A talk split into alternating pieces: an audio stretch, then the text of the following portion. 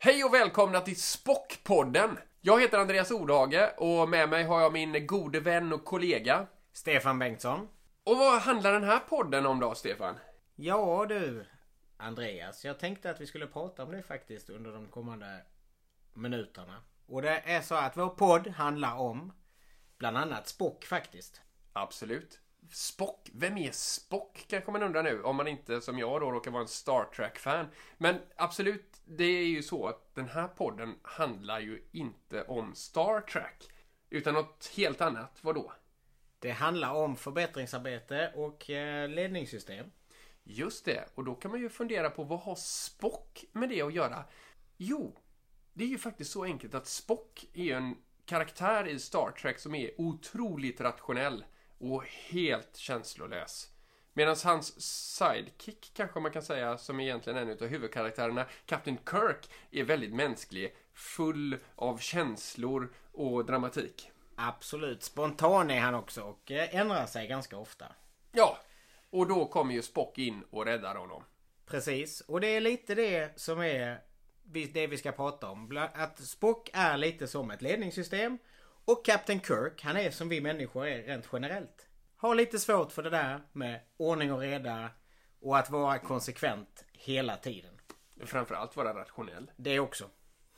Så det här är ju alltså en förbättringspodd. Vi pratar om ständiga förbättringar helt enkelt. Men vilka är vi då? Och vad vet vi om ständiga förbättringar? Stefan, kan inte du berätta lite vem du är? Och var du kommer ifrån, vilken bakgrund du har? Absolut. Jag har arbetat med eh, ständiga förbättringar eh, i olika företag under mer än 15 år. Eh, jag har också jobbat med ISO-standarderna ungefär lika länge. Och har sett vilken fantastisk nytta de kan göra om man använder dem på rätt sätt. Eh, jag har jobbat med stora globala företag såsom eh, Caterpillar och eh, Sony Ericsson och Sony Mobile. Jag har numera ett eget företag och jobbar med kunder. Hjälper dem med strategiarbete kopplat till processförbättringar. Till hur man jobbar med mål och ja, den röda tråden helt enkelt. Det låter ju helt fantastiskt. Ja. Men jag tycker du är lite modest också. Har inte du svart bälte i något också? Jo, jag är också eh, Six Sigma, Lean Six Sigma Master Black Belt till och med. Fantastiskt. Och det är också någonting som man har stor användning av i eh, jobb, förbättringsarbetet eftersom det finns många, många verktyg både inom Lean och även eh, Six Sigma fokuserar på det här med att förbättra och förbättra över tid så att det blir hållbart. Och det gillar jag. Mm. Det låter helt fantastiskt. Som ni hör så har ju eh, vi en riktig expert med oss i den här podden. För jag då som heter Andreas Odhage, eh, vem är jag? Eh, jag är bara en riktigt nyfiken person. Jag har varit nyfiken ända sedan jag föddes troligtvis. Jag fick ständiga förbättringar i modersmjölken.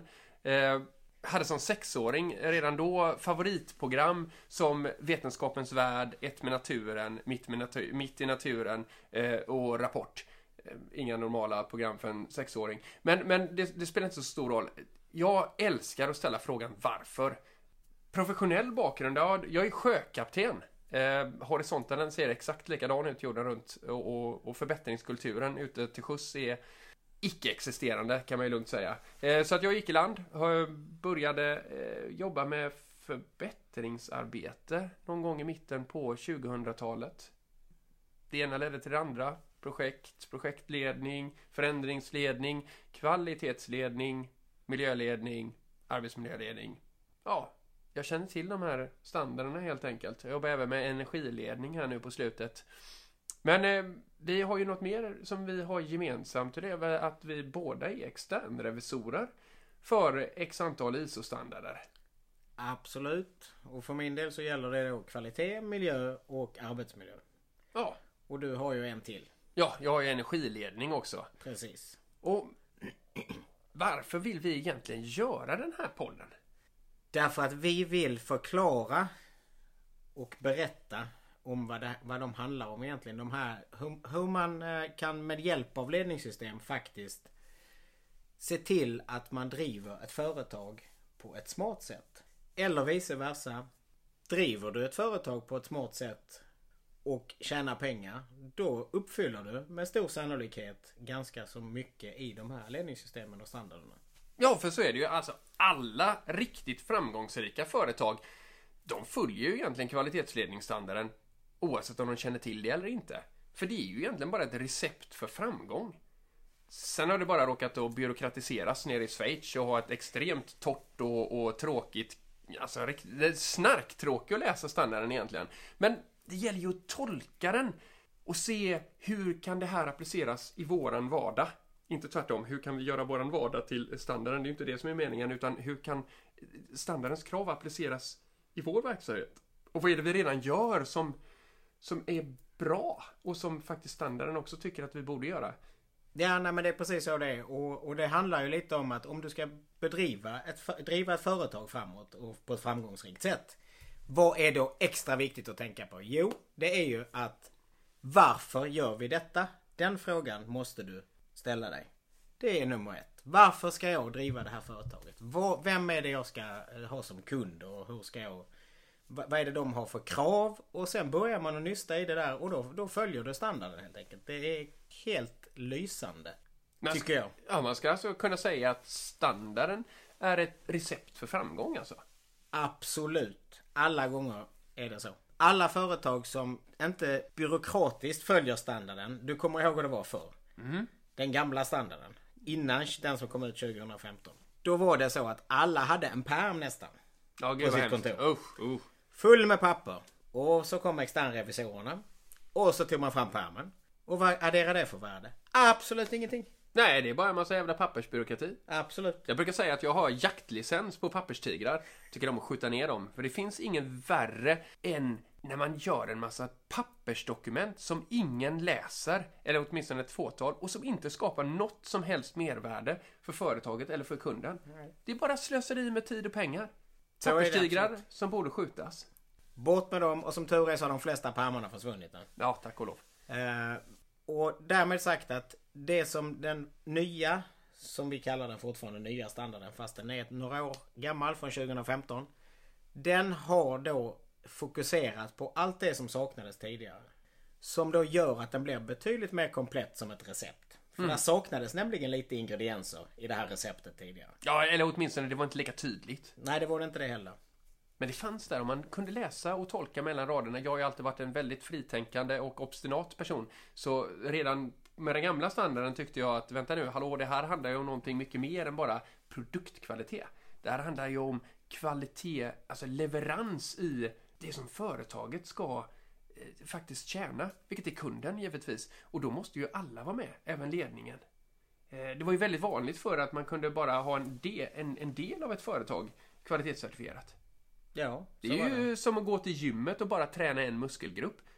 Eller ena armen. Ja, precis. Jag är jättestark Karl-Alfred högerarm, men min vänsterarm den är helt sådär bara dinglande spaghetti. Funkar ju inte. Nej, det gör det verkligen inte. Det håller jag med om. Men det som är det fiffiga är ju att det här med den röda tråden som jag hänger upp mig på hela tiden. Den är för mig jättetydlig numera. Och det som jag började med att säga innan. Så började med strategin och det handlar om hur man bryter ner det till mål och hur det då i sin tur följs mäts och följs upp. Och hur det kopplar hela vägen ner till minsta beståndsdelen, det vill säga individerna via processer för att binda ihop det alla gör varje dag. Det ska finnas en tråd hela vägen upp till toppen. Det vill säga strategin. Hmm. Och finns det där, då börjar man få kontroll på vad man håller på med. Ja, framförallt så börjar ju folk att prata med varandra över avdelningsgränserna, vilket är det absolut viktigaste. En, jag, jag ibland ute i företag så upptäcker jag att de använder processer som ett kontrollinstrument. Ah, det är den här processen och den ska vi följa. Och så går jag ut och så tittar jag i verkligheten och så visar det sig att ah, man slirar lite på det, man gör lite olika och sådär. Så, ja, men varför säger att ni gör så här när, när ni jobbar på ett annat sätt? Ah, nej, de, de gör fel, de ska följa processen. Ja, men vänta nu, det, kan det vara så att det är fel på processen? Nej, det är det inte, den har ju jag gjort! Säger kanske den här kvalitetsansvariga. Eh, eh, och där har vi ju problemet. processerna är ju egentligen bara till för att, att, att visa hur information flödar och vem som gör vad och varför. Inte hur saker ska göras. Det finns inget värre än sådana där riktigt detaljerade processkartor som är liksom du gör så här och sen är det ett streck till, och så är det ja, då ska du gå dit. Är det nej, då ska du gå till den här lilla punkten här nere. Och, och så lite simbanor på det här med liksom olika avdelningar och sådär. Det, till vilken nytta då? Varför är det detaljerat på den där nivån för? Det, för mig är det helt oförstående. Man har lagt ner tid och energi på fel saker. Det är bättre att människor träffas över gränserna och pratar om okej, det här är problemet. Hur löser vi det?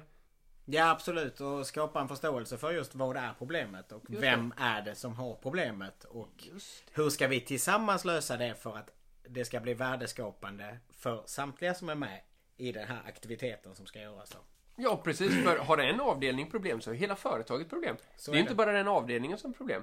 Nej absolut inte och, och det har ju också en tendens att bli som ringar på vattnet. Om det börjar bli ett problem någonstans och man inte löser det. Då blir inte problemet varken mindre eller försvinner om man inte pratar med varandra. Nej. Det är det som är ett helt fantastiskt uttryck. Det är ju Assumption is the mother of all fuck-ups. Ja. Fantastiskt uttryck som jag hörde en mycket klok människa uttrycka sig. Det var en kund faktiskt till mig. Och det är ju helt, det är helt klart, hur många gånger är det inte som man bara antar att någon annan gör någonting eller tycker någonting utan att faktiskt fråga? Ja, nej, men så är det hela tiden. För det är så vi människor fungerar. Det är min erfarenhet i alla fall. Och eh, jag, eh, jag har faktiskt hört en liten twist på det. Men jag vet inte om jag vågar säga det på podden. jo, jag gör Jo, det. det är klart du gör! Ordet assume Mm. är en förkortning av make an ass out of you and me. Mm, såklart. You and me. Assume. ja, det är, den är fan bra. Den, var, den är lika bra som, eh, som, som den andra om att det är the mother of all fuck-ups. Absolut. Men den är lika Nej, grov, men- så att det spelar inte så stor roll. Nej men så är det ju. Och, och det är därför det är kommunikation är A och O. För att få en verksamhet att fungera och flöda på bra. Ehm, och kommunikation är vi inte speciellt duktiga på. Vi människor heller. Nej, Vi är ganska dåliga på det. Vi, men tro saker är vi ganska bra på. Det är vi jätteduktiga på. Ja. Och har förutfattade tankar och förstår innan man har frågat någon Mm. hur de gör saker. Absolut. Det är därför det är så viktigt eh, med det här med att gå och se med egna ögon.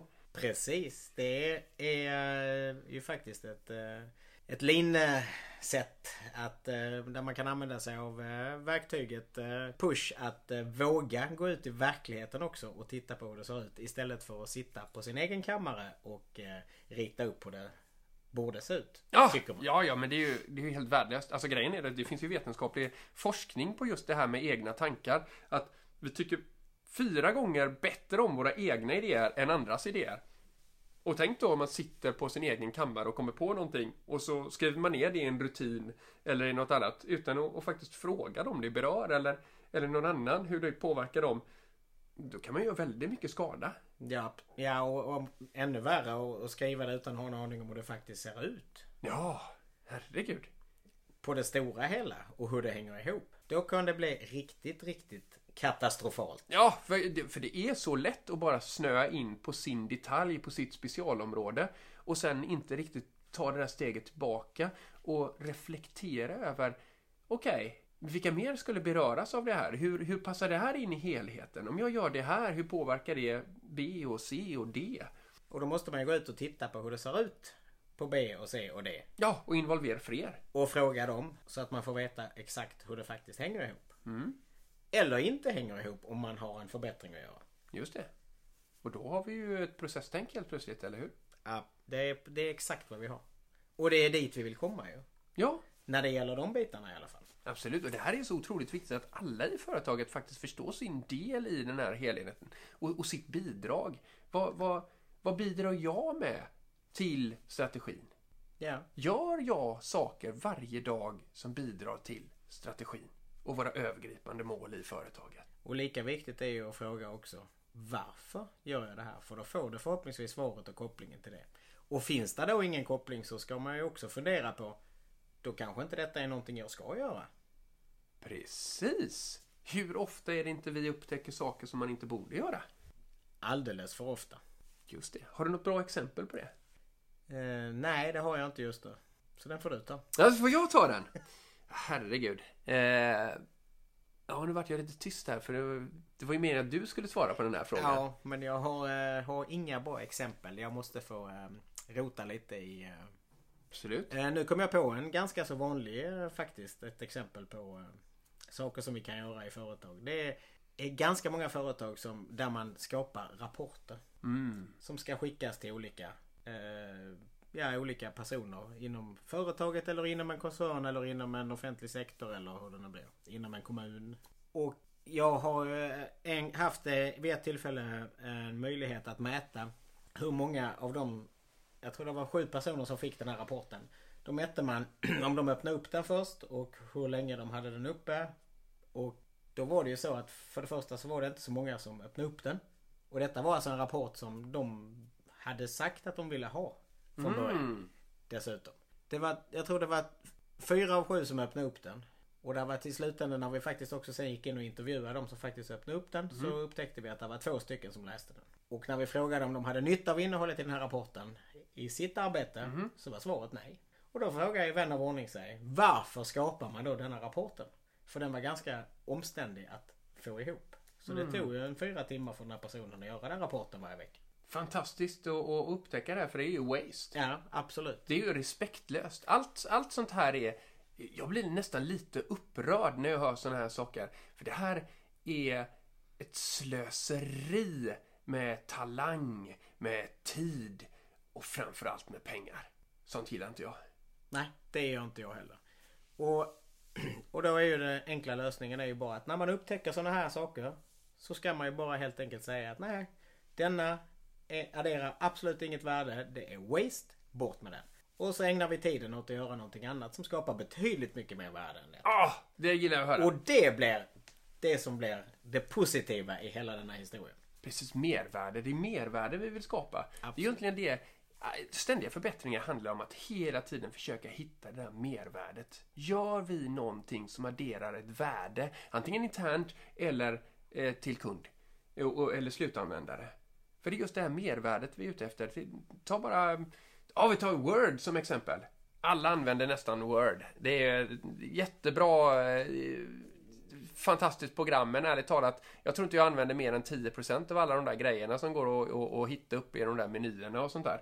Vad, vad gör alla de andra funktionerna? Adderar de något värde? Inte för mig i alla fall. Och eh, de allra flesta människor jag har pratat med, de använder inte heller mer än 10, kanske max 15% utav det där. Är det inte väldigt många timmar som har lagts ner för att skapa alla de där andra funktionerna som ingen använder? Jo, antagligen. Väldigt många timmar. Och jag är inte heller någon som använder mycket mer än eh, ja, sparas om och, och lite formateringar i Word. Ja, precis. Så jag är ju definitivt, ser ju definitivt inte det som något värdeadderande det övriga. Och där finns säkert de som använder det. Ja, absolut. Men då kan man ju hitta andra lösningar på att göra det tillgängligt för Ja. de som verkligen vill ha det. En pro-version eller Så att det inte ligger som brus för oss andra som inte är intresserade av det. Nej, precis, precis. För, och det är en annan sån där ganska intressant sak eh, som jag också tänkt på. Eh, ju dyrare en mikrovågsugn är, desto mer knappar är det på den. Men jag lovar att de som köper den, de använder inte alla knappar. Utan det är den här jet start och så kanske det är upptining. Och sen är det bra liksom. Men vad gör andra, andra jäkla knappar? Det, det, jag har ju inte undersökt det här så det, det här finns ingen empirisk studie på det här men, men jag lovar att det är total jävla waste antagligen med alla de där andra knapparna som någon stackare har suttit och, och, och kopplat en, en kabel till allting. Och, alltså det är massa timmar här som bara är total waste antagligen. Ja, det håller jag verkligen med dig om. Och, och saken är den, då, då ställer jag mig frågan. Har de verkligen, verkligen gjort sin hemläxa? Innan de producerar de här mikrovågsugnarna med alla massa knappar som ingen behöver eller använder.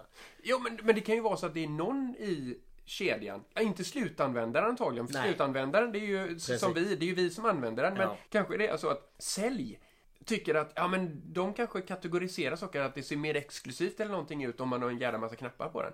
Ja, ja, jag vet inte, det, det var det liksom bara en, någon tanke jag har. Ja, eller så är det tvärtom. Det är mer ex- exklusivt att bara ha en knapp att trycka på. Ja, Som gör allting. Ja, den måste vara grym då, den här mikron. Ja, eller hur? Då är det kvalitet helt plötsligt. Ja, Upplevd kvalitet. mm, just det. För det är viktigt. Det är jätteviktigt. Och, eh, men, men det är det, jag tror att det är eller tror och tror, jag ser ju det. Vi ser ju det varje dag i det dagliga livet. Mikrovågsugn är ett jättebra exempel. Word är ett annat exempel. Eh, där finns ytterligare exempel på detta varje dag om man öppnar ögonen och tittar. Men har de verkligen, verkligen faktiskt frågat de som i slutändan ska betala för de här produkterna. Vad är det ni vill ha? Jag tror man missar jätteofta på det. Mm. Det här att, att man också gör väldigt, att man går ut och, och, och testar och testar fort. Alltså har man en idé, att, att man eh, istället för att testa den fort, den här idén, utan så, så sitter man själv internt och knåpar på den här idén och gör den mer och mer invecklad och, och projektet blir dyrare och tar längre tid och till sist så har du någon produkt som du har snidat på och tycker att det här, wow, det är nu, nu är den perfekt och så är det ingen som vill ha den. Eller förstår den. Utan att man måste testa idéer så tidigt som möjligt tror jag. Det är det där att man måste våga testa. Våga utsätta sig för att få kritik på att det där var väl ingen bra tanke. Ja, det är som, återigen om vi gör en återkoppling till det där med att, att vi gillar våra egna idéer fyra gånger bättre. Ja. Det går ju även att applicera på grupptänk. Eh, så, så, att du även i ett företag kan gilla din egen idé jävligt mycket men sen så visar det sig att det finns ingen marknad för den. Men det var en jävla bra idé. Eller? Var det det? Jo, och det, det har, har jag ju stött på. Eh, och det har du också stött på. I, eh, i vårt arbete med, med kunder och med utvecklande företag som har jobbat precis på det här sättet. Och Not invented here är ju liksom också en klassisk eh, exempel på där man känner att nej men vi har ju inte kommit på det här så då kan det inte vara bra. För att gå tillbaka till ditt eh, här med att mina idéer är, är fyra gånger bättre än alla andras. Eller alla andra idéer. Eh, så det, det stämmer ju till 100%. Vi människor är ju inte bättre än så. Men vi kan ju i varje fall tillsammans försöka bli lite bättre. Ja, precis. Och det gör vi ju genom att Ja, för det första så behöver man inte komplicera saker och ting så mycket så att man behöver utveckla och utveckla och vidareutveckla innan man, precis som du säger, släpper det på, på en marknad. Det är mycket bättre att kolla av på resans gång. Och kanske styra om. För att till syvende och sist så är det ju kundnytta vi måste ha. För har vi ingen kundnytta så är det ingen som vill betala för det vi levererar. Om vi då återigen pratar om eh, varor och, och tjänster som, som säljs. Precis. Det är ju helt enastående egentligen hur vi funkar på de här grejerna att vi inte vågar att utsätta oss för, för egentligen feedback. Jag, jag brukar försöka att tänka så här att mina tankar och idéer, när de poppar upp i huvudet, och det poppar upp, jag har ständigt tankekrig i mitt huvud. Eh, men eh, det kommer en idé och så tänker jag, ah shit Andreas, det där, oh varför har du inte tänkt på det innan? Ja, ah, en fantastisk idé och så föreställer jag mig i, i, i mina tankar hur det är en stor megaörn eller en, en vacker svan eller någonting, min idé.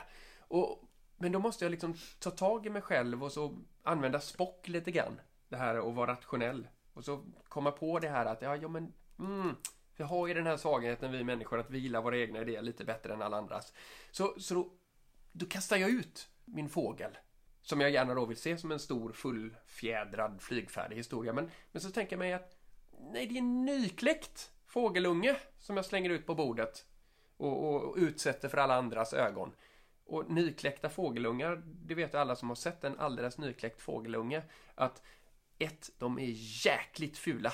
Två, de är blinda. Tre, de kan absolut inte flyga. Och fyra, de är hungriga så in i helskotta. Och vad matar man idéer med? På bästa sätt? Ja, med andras perspektiv och andras tankar såklart. Då kan man ju dessutom se om den där fågelungen var dödfödd från början. Nej, eller om den har möjlighet att växa. Precis. Och bli den här fantastiskt vackra fågeln. Som flyger alldeles själv. Ja, det kanske inte blev den där örnen som man tänkte på men det kan ju varit blivit en påfågel eller sparv eller något annat. Ja, det spelar ingen roll. Bara Nej. den flyger. Bara den flyger, ja. Bara, ja, men bara den blir fullfjädrad och skapar ett mervärde. Ja. Och det är det som är poängen. Ja. Och det blir den ju först efter att den har blivit matad. Ja. Och då måste man ju vända sig till andra människor. Ja, och då måste man involvera flera. Och det är där den springande punkten är det egentligen. För att kunna förbättra sig eller förbättra någonting så behöver man vara fler. För kollektivets hjärnkapacitet är alltid större än ens eget. Så är det. Och, och det, då är vi tillbaka till det vi pratade om tidigare. Om man vill ha saker och ting att få dem att fungera bättre så är det kommunikation som krävs med andra som är involverade i det du vill förbättra. Och det kan ju vara en eh, aktivitet i ett företag. Det kan vara ett projekt. Det kan vara ett, eh, en process som spinner över många, många roller och funktioner. Återigen, tittar man bara på sitt eget och sig själv och det man själv gör. Ja, då blir det ju den där fågeln som inte flyger överhuvudtaget. Ja, kanske till och med var dödfull. Det är stor sannolikhet att det faktiskt var så. Mm. Och ful med. Usch. Ja. Herregud. Har ni inte sett en, en helt nykläckt fågelunge så finns det garanterat eh, massor av eh, naturfilmer eh, på Youtube. Annars är det bara att kolla på vilken liksom, National Geographic eller vilken naturfilmskanal som helst. Till sist så kommer det komma nykläckta fågelungar. Eh, mycket spännande att se naturfilmer annars. Eh, Ja, och de kan lära en rätt mycket om eh, inte bara naturen utan även om hur man blir starkare och bättre absolut. Så där har vi också ständiga förbättringar. Naturen är ett jättebra exempel på, på det här med ständiga förbättringar. Ja, framförallt och, och på innovation. Jag brukar ha, jag har en sån här liknelse som jag kör på, på innovation. Det är där kunskap. Det är när kunskap delas som, som innovation uppstår. Och om man ser kunskap, alltså ett kunskapsområde som en, en, eh, en naturtyp, till exempel skog, slätt, hav och så vidare. Ju djupare du går in i en skog, har ni tänkt på det att desto mindre liv upptäcker ni? Det är ganska tyst djupt inne i skogen. Eller långt ute i oceanen. Det är klart att det finns liv, det finns plankton. Lyfter du på mossor i skogen så hittar du lite kryp och sådär. Och det kommer någon enstaka fågel och sådär. Och ute i, havet så hittar du lite valar ibland och lite delfiner och, och eh, ja, olika liksom. Det, det, det finns ju liv där men det är ganska långt emellan dem. Ja, och det är, Men- det är ju mörkt också. Ja, det är mörkt också, ja precis. Men där skogen möter slätten, eller där havet möter land. Mm. Jäklar vad liv det är där. Och det är lite samma med kunskapsområden. När kunskapsområden möter varandra och får prata med varandra och förstå varandra, då uppstår något magiskt. Jag tänkte då när skog och slätt och sjö möter varandra. Där är ju hur mycket liv som helst ju. Så, så, kunskap måste spridas, information måste spridas. Det är då förbättringarna kommer. Och det är ju precis det vi försöker att förmedla. här. Att det är av, av eh, det är jätteviktigt att inse att man kan inte sitta på sin kammare. Man måste prata med sina kollegor. Man måste be om feedback på sina idéer. För annars växer de aldrig och då blir det ingen förbättring. Nej, och man måste våga be om hjälp också. Och inte bara tro en massa saker. Absolut är det så. Och eh, be om hjälp är vi inte så bra på. Generellt Nej. sett. Jag är det inte i alla fall. Jag jobbar med detta för att bli bättre på det. Ja, nej, jag, jag har inga ja. problem att be dig om hjälp längre. Ja, tack, tack, det var skönt. Nej, men, men det är just det, är jättesvårt att be om hjälp. Och, och, och det är så lätt att tro. Nej, men det här fixar jag. Ja. Eller, "Nej, jag tror att det är så här. Och så kör man på bara. Och det är... Ja, nej, be om hjälp mera. Och, och ta reda på mera. Var, var nyfiken, ställ frågan varför. Mycket. Varför är en av de bästa frågorna som finns. Ja, faktiskt. Jag tror vi ställer den alldeles för sällan. Och eh, barnen ställer ju den i en viss ålder väldigt ofta. Mhm. Och det gör de ju för att de är nyfikna och vill veta och förstå. Och där har man ju hela konceptet. Man, man måste vara mer nyfiken. Man måste vilja veta, man måste vilja förstå helheten. Och se sin del i den helheten. Precis. Och just inte nöja sig med svaret alltid. För att det är så, eller så här har vi alltid gjort, eller eh, nej, det är för att eh, standarden säger så. Eller det är askassa svar. Jag blir förbannad när jag hör sådana svar. De har ju inte förstått syftet. Absolut inte. Och, och det är ju... Jag menar standarden, eh, är ju, den kan man ju inte relatera till på det sättet tycker Nej, jag. nej, nej, det kan man ju inte. Eh, och, och för svaret att jo därför att det är reglerna säger det eller lagen säger det eller Jo men där finns ju ofta ett bakomliggande syfte. Precis. Kan man inte det så ska man ta reda på det. Så enkelt är det. För om du inte förstår det bakomliggande syftet så är det jättesvårt att, alltså att, förstå varför ska vi göra det här då? Om du bara får, jo det står där. Precis. Nej men det funkar Ja, ju inte. nej, det, det är klart det inte gör. Men alltså, nu kanske vi ska ta och runda av den här innan jag blir alldeles för rebellisk. Eh, den här eh, första pilotavsnittet av eh, Spock-podden.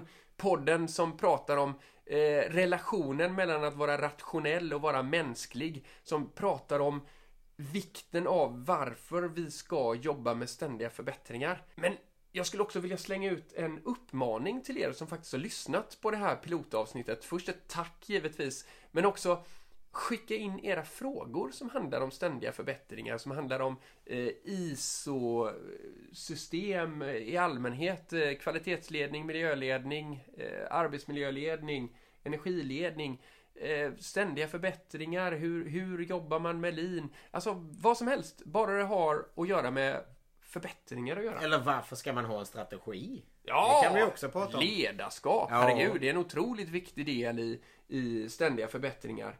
Eh, vi kommer kanske till och med, om vi fortsätter med den här podden, att ha gäster. Det vill vi absolut ha så vi kan eh, ha intressanta diskussioner även med andra. Eftersom vi ju faktiskt vet vikten av att också lyssna på andra. Du och jag. Precis, även fast man kanske inte alltid kan tro det eftersom eh, vi kan pladdra på ganska ordentligt. Eh, men vi gillar att lyssna.